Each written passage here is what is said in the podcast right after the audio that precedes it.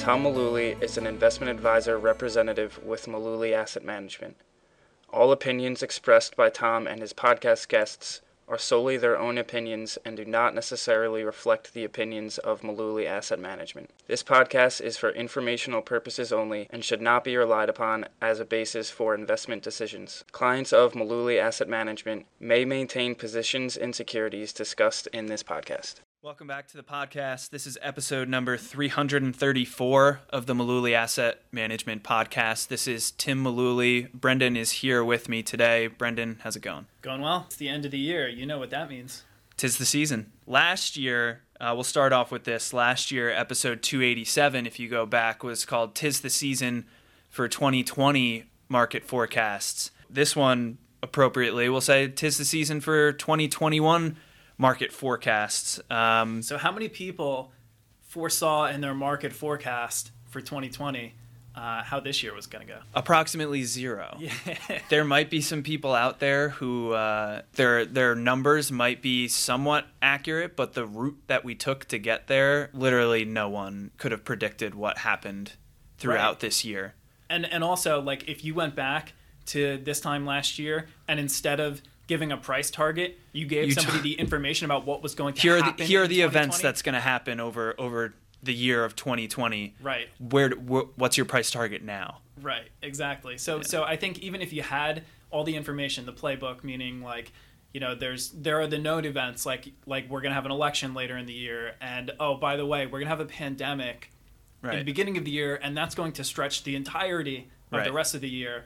What do you want to do with stocks as a result? Yeah. Most people probably would have said sell or be hedged or buy bonds or puts or gold or some other sort of stuff, and that that's been not at all what what you would have wanted to do this year, surprisingly. 2020 has just been a good reminder for price targets since the last month of the year here in December. Every year you see people coming out with their price targets for the following year. It's just a good reminder that these price targets are, you know, at best entertainment and at worst uh, harmful nonsense if you're taking action on some of these price targets with your investments. Yeah, th- this is you know you're you're going to see people from different banks, uh, investment shops, and they're going to be making the rounds on their their white paper notes or or their you know TV appearances to say that you know the S and P 500 or the Dow Jones or the 10 year yield or Bitcoin. This is where they're going to end 2021, and like it, it it's all just nonsense. It's guesses, but it, it kind of gets passed off as something more scientific than that. Like people are giving very they'll give you very precise numbers in these predictions that makes it seem like they've done quantum physics behind the scenes to come up with this price target when Right. when in reality it's it's just a guess. Yeah. Some people tend to rag on the people. Like it, it, it might sound like we're ragging on the, the people that make these forecasts or these price targets, but the only reason they're doing it is because people people out there in the general public want to hear them. Yeah. You know, so it's a it's a two way street there. It's like they wouldn't need to make these price targets if people didn't demand it from them. Yeah. Stop demanding price targets from people, and you won't have to hear their uh, their guesses. you, you, also important to keep in mind too that like folks will make price targets now. We saw this a year ago, so you'll Right. make you'll make a price target now at the end of 2019 last year at the end of 2019 that says this is where I think things will end up at the end of 2020, and then a twelve year or a twelve month price target. there. yeah, yeah, and and so then they'll come back after like the market action we saw in February and March and amend their price End target. of the first quarter. Well, now considering what's happened in the first quarter, this is where I think the year will end up. the rest rest of the year 2020 price target So they'll the amend- nine month price target Right, they'll amend it lower. Yeah. And then over the summer, as things start to recover, they come back out and say, "Well, considering all of this and the progress we've made, here's where we think the year is ending up." And so what they what they ultimately end up doing is they basically shoot an arrow and then walk at the end of the year and draw a bullseye around it and start Yeah. celebrating as if they called it. yeah see how right we were And you don't need that sort of information to invest appropriately. Like you, you didn't need to have a 2020 price target to do well this year. What what you actually needed to do was understand your own time horizon and why you're investing in the first place so that you were set up appropriately to endure the downside volatility of February March and then also in uh, reap the rewards of the recovery that we've seen since March. right like you said too in the, a little bit earlier like even if you knew the events you still don't know what the market's going to do. So we always talk about how predicting the future is impossible, but like you would have needed to predict two things correctly to to be right here in 2020 if you were trying to jump in, jump out, jump in, jump out based not only, on what's going yeah, right. on. So not only do You you, would have had to nail the unknowable event, but you have Yeah. to then predict how people are going to react to that event, which is even more impossible than foreseeing Right. something in the first place because it involves human emotions Yeah. for millions of people across the face of the earth. Yeah. So your price target would have had to see COVID 19 coming, and then it would have also had to see how people were going to react to that in terms of the market. And Uh, also like stimulus response from Yeah. the Fed and from, and from and what- Congress and what kind of that and what kind of impact they were going to have on the market Right. and how people thought about that. And So some of the like- stuff they did was like these are things that we've never even seen before. So to predict that would have been like, wow, like you really think they're gonna, they're going to do that? There's no precedent for that. This whole year has been un, unprecedented. This, unprecedented that, and and right. so yeah, I mean, and you don't need to play these games. I guess is is what we're telling folks, and I Right. think that's what we told them last year too. That we didn't we didn't need to have a price target to make a, a, an appropriate portfolio for for clients. I went back and I re-listened to episode 287 when we were talking about people's 2020 price targets, and a lot of the conversation in in 2019 uh, was about interest rates and you know the Fed, and, and there was no mention of COVID 19. There was no mention of a pandemic. There was no mention of vaccines, stimulus, recessions. At that point, we didn't even know that Joe Biden was going to be. We didn't know who was going to be running uh, the Democratic nominee, so we didn't even know what the election was going to look like or what was going to happen from that. But it, I mean, the the messages that we had were the same at the end of 2019 as they have been throughout the year, and as they still are today going into 2021. Yeah. So you know, and sometimes sometimes it is a kind of uh, it it's it's a boring message sometimes because because a lot of the advice we have is evergreen and and sometimes it seems like well there's no way that evergreen advice could be right considering this. This is this Right. is totally different. Like this is something we've never seen before. And you know I I think I'd err on the side of saying that that's not the case and that's that's a trap. And I think that when it seems like the eat your vegetables kind of boring advice that sometimes we uh, have to give out. When when it, when it most seems like that is no longer appropriate is exactly when you need to do it Yeah, the most. And it seemed like that in in multiple cases this year not only during the sell off earlier uh, when when the virus first hit but Yeah. you know also in in the month or two leading up to the presidential election. Yeah. you know and we had plenty of discussion about that here on the podcast and in, in videos and on the blog so there's pretty much two two textbook examples of staying the course and and our message here like you said the the boring eat your vegetables uh, kind of sit there do nothing approach. It worked out two times this year so far. Uh, again we don't know what's going to happen in the future but based on things that have transpired it, as time goes on it seems like that's usually the the thing to do our advice is never going to be right because some short-term market view of ours has been proven proven correct or anything like that. Yeah. It's, it's never because of that. And so you- you're right to say that like it, we don't know what the short term brings for the market, and we'll never purport to know that. Right. However, we we do uh, purport and understand our clients and what they're doing and their circumstances and, and what they're comfortable with and their goals. We, we do understand all that stuff, and that's how we're building our portfolios. And I think that that's why we can help folks get through a year like this yeah uh, successfully because those are the things that matter, even even when they don't seem like they're the most important things. Yeah, yeah, I agree. And and you know, on top of that broader message of how events impact the market, I mean, we the, another message that we talked about in 287 last year was about the benefits of diversification and uh, you know how big name stocks can can come and go. Um, so you know the benefit of having exposure to different areas. We were talking about the different you know decades uh, where international was the place to be, or you know you did better in bonds than U.S. stocks or different areas of the stock market. Man, we just and, and it's we- it's still just- valid. We just saw that with the returns that we saw in November. Yeah, exactly. That was a perfect perfect case in point of, of what you're describing in, in terms of uh, most of the year large cap US stocks and technology stocks did really well through all of all of the virus and uh, you obviously realize the the value of having bonds in your portfolio during the sell off, Yeah. uh, you know, in March. But just last month, and we saw the S and P 500 up 10 percent, but we saw some other areas of the market, meaning some of this diversification you're talking about, do even better. You know, small cap stocks were up 16 percent uh, in the month of November.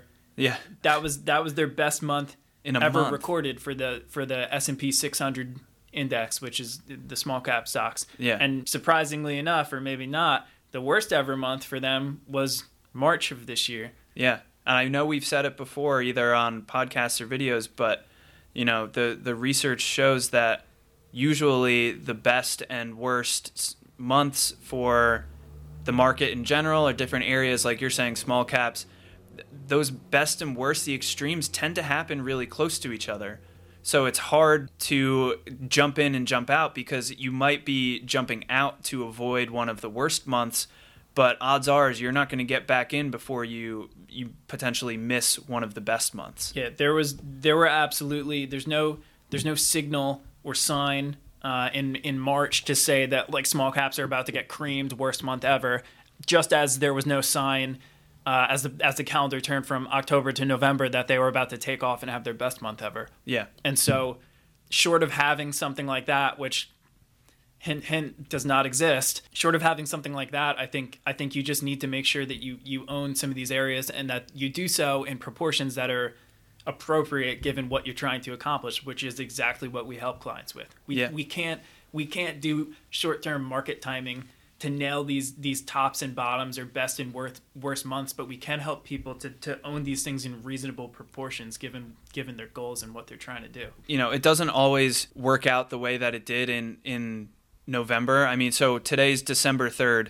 It's 1 month from election day. There are plenty of people who who wanted to, you know, kind of wait out the election and see what happens. Should we take some money off the table? We don't know what's going to happen either way depending on who wins. Yeah. Before the election leading up to it, once the quote unquote dust settles, we'll be able to Better you know get get back in right. right exactly so it doesn't always work out this way but like it it was a It was a classic cl- a example, clear- classic yeah. example of why you why you can't do stuff like that. exactly Because like I just said, small cap stops up 16% in that month. Right. Mid cap up 12. Value stocks which had been lagging all year up 14. Right. The S&P 500 even just the plain old market up 10. yeah You can't afford to miss that many 10% months over your investing lifetime because if Yeah. if you miss enough of them they don't happen that often and and you're just all you're doing is you're eroding your returns and i know that in a lot of cases it may have seemed like the smarter savvy thing to do because there's a lot of uncertainty. There's this big event that everybody's worried about. Seems like a great time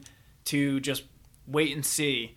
But it was it wasn't a great time to wait and see. There's still the un- of that. and there's still uncertainty. Yeah, yeah, there are still any of it, there are right, still exactly. things up in the air. We don't have all the answers like and we're Yeah. never going to. There's always going to be a crisis du jour on the horizon. Right. and and you know that's that's just something that we have to deal with as investors. That's why we make money by owning stocks it's it's for bearing that take risk. uncertainty right yeah it's because we don't know if we knew for sure how everything was going to play out there would be no risk involved Yeah, exactly. There's trade offs to wanting to see how things play out versus to just, you know, potential potentially buckle up for well- whatever's going to happen. Under, understand that there's uncertainty try to try to wrap your mind around what the potential outcomes could be Yeah. and then and then do something based upon your comfort levels of, of what the possibilities are. Yeah. And you know, it's it's easier said than done to look at what's going on in the country whether it's political or to what's going on in the stock market. I mean, and your your own personal investments. It's hard to it feels like everything's intertwined like this is going on in the country so or this is going on this headline is saying this so like i think my stocks are going to go down it's like it's really hard to separate everything out from like getting caught up in what's happening versus your own long-term portfolio it's Yeah. it's really hard to separate the two But, but, But you have that's to. like- you have to do your best with it. that's the yeah yeah. that's where you want to get to So having said all that, where do you think the S&P ends 2021, Tim?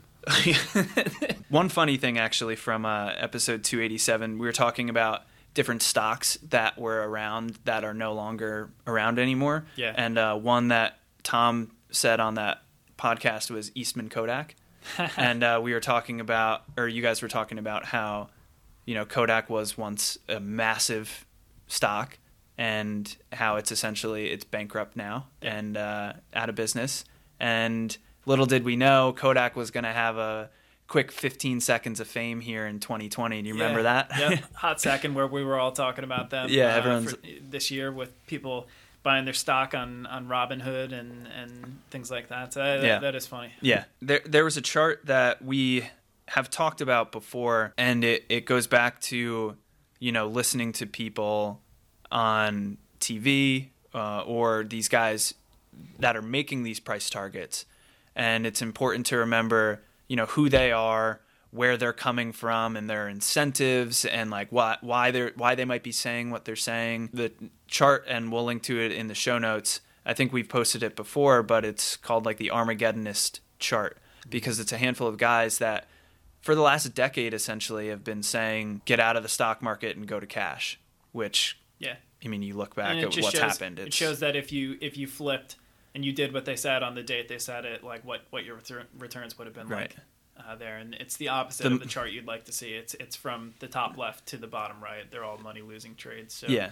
uh, you know, maybe eventually they're vindicated. But I think the important point, like like you said, Tim, is is to just remember that when somebody's giving a price target, there's there's something to it. So they're probably talking their own book, or or uh, you know, it could even be a, a veiled like commercial for whatever it is that they do. And, Yeah. and it's it's listen if if you want to watch that sort of stuff and use it as entertainment, that's great. But like, don't don't go making changes to your investments or even really considering it based on what Yeah. anybody has to say. Right. Yeah. The, I mean, it might seem like they're speaking directly to you, but they're not your fiduciary advisor. They don't have your best interests personally they, they um, have in no idea mind. what you're doing, and, Yeah. they probably aren't even doing anything as a result of those guesses with their own money. Exactly. It, it would be great to see a graphic on the TV screen of someone who's giving advice about the direction of the market or their price target for the next year and, you know, put that next to What are they what doing are as a what- result? yeah, how is their money invested? You Yeah. know, what are they doing for if they manage a hedge fund or, you know, clients' money, what are they doing with that? I think there's something to be said. You you mentioned the phrase earlier, not wrong, just early. That doesn't really apply when the time frame there is a decade Yeah, you're just wrong at that point. yeah, Eventually, these guys that on this on the chart and people that are that that make these sort of calls, they they may eventually be right. But if you're wrong for ten years before that, I mean, that's doesn't not matter. the track record that you want. You're Yeah. just wrong at that point. You, I mean, so you can call you can call for market corrections or drops uh, in stocks, you know, as much as you want, and eventually you're going to be right because eventually markets do go down, just like they eventually go up too. And Yeah. so that's there's nothing to say that's useful information to Yeah. predict the market going down, and unless you have an exact date and the amount that, that it's going to go down, I'm not sure that that's even helpful to folks, but it, it certainly gets headlines. It gets you invited back onto talk shows and all that uh, know, articles written about what you have to say. So uh, it, it accomplishes that. I'm not sure it, it really helps anybody. And and again, I'm not sure that folks predicting that sort of thing are, are necessarily going out and shorting stocks or Yeah. doing anything as a result of it. Yeah, and I think you know these guys who are perpetually bearish in a sense about the market, at least for the last decade. The chart was updated to show this year as well. So the market, we did see an extremely quick bear market, but we went down 35%. And, you know, the chart reflects that, but these guys still are, you know, net, In uh, net incorrect. Yeah. Um, so it just goes to show. I mean, y- y- if you told these guys before the year started what was going to happen too, I mean, they'd double down on their predictions Mm-hmm. and they'd still be wrong. Yeah. It's a game you don't have to play Yeah, unless you want to be a guest on financial TV shows. And then I guess Yeah. you do have to play it. But uh, that's fortunately not something that we have to sign up for. right. It feels like it doesn't need to be said over and over again, but predicting the future is impossible. Right. and we say it a lot, but it bears repeating because for some reason, you know, people out there like to try and convince other people that they can do it. Yeah. We're here to say that that is not the case. We can't. You can't. nobody can, and it's totally okay. And Yep. You don't. You don't need to to be a good investor. Yeah. So I fully look forward to having our Tis the Season 2021 podcast next year. One thing that I did want to bring up, this is not market related, but it had to do with some predictions that we made, and it drives the point home that predicting the future is really, really hard. We're going into week 12, I think, or 13 of the NFL season. And I remember we were sitting here weeks ago at the beginning, right before week one, and I asked you what you thought the Jets were going to do this year. What did I say? I think you said either 5 and 11 or 6 and 10. All right, so I was bearish, but not bearish enough. I said they were going to go like 500. and if any of you are if any of you are NFL watchers or Jets fans along with us, um, I feel your pain, and also it just shows how very wrong we were. We'll we'll stick to helping folks with their investments. Exactly. Yeah. All right. Well, that's going to wrap up episode 334 of the Malooly Asset Management Podcast. Thanks for tuning in. We'll catch you next time.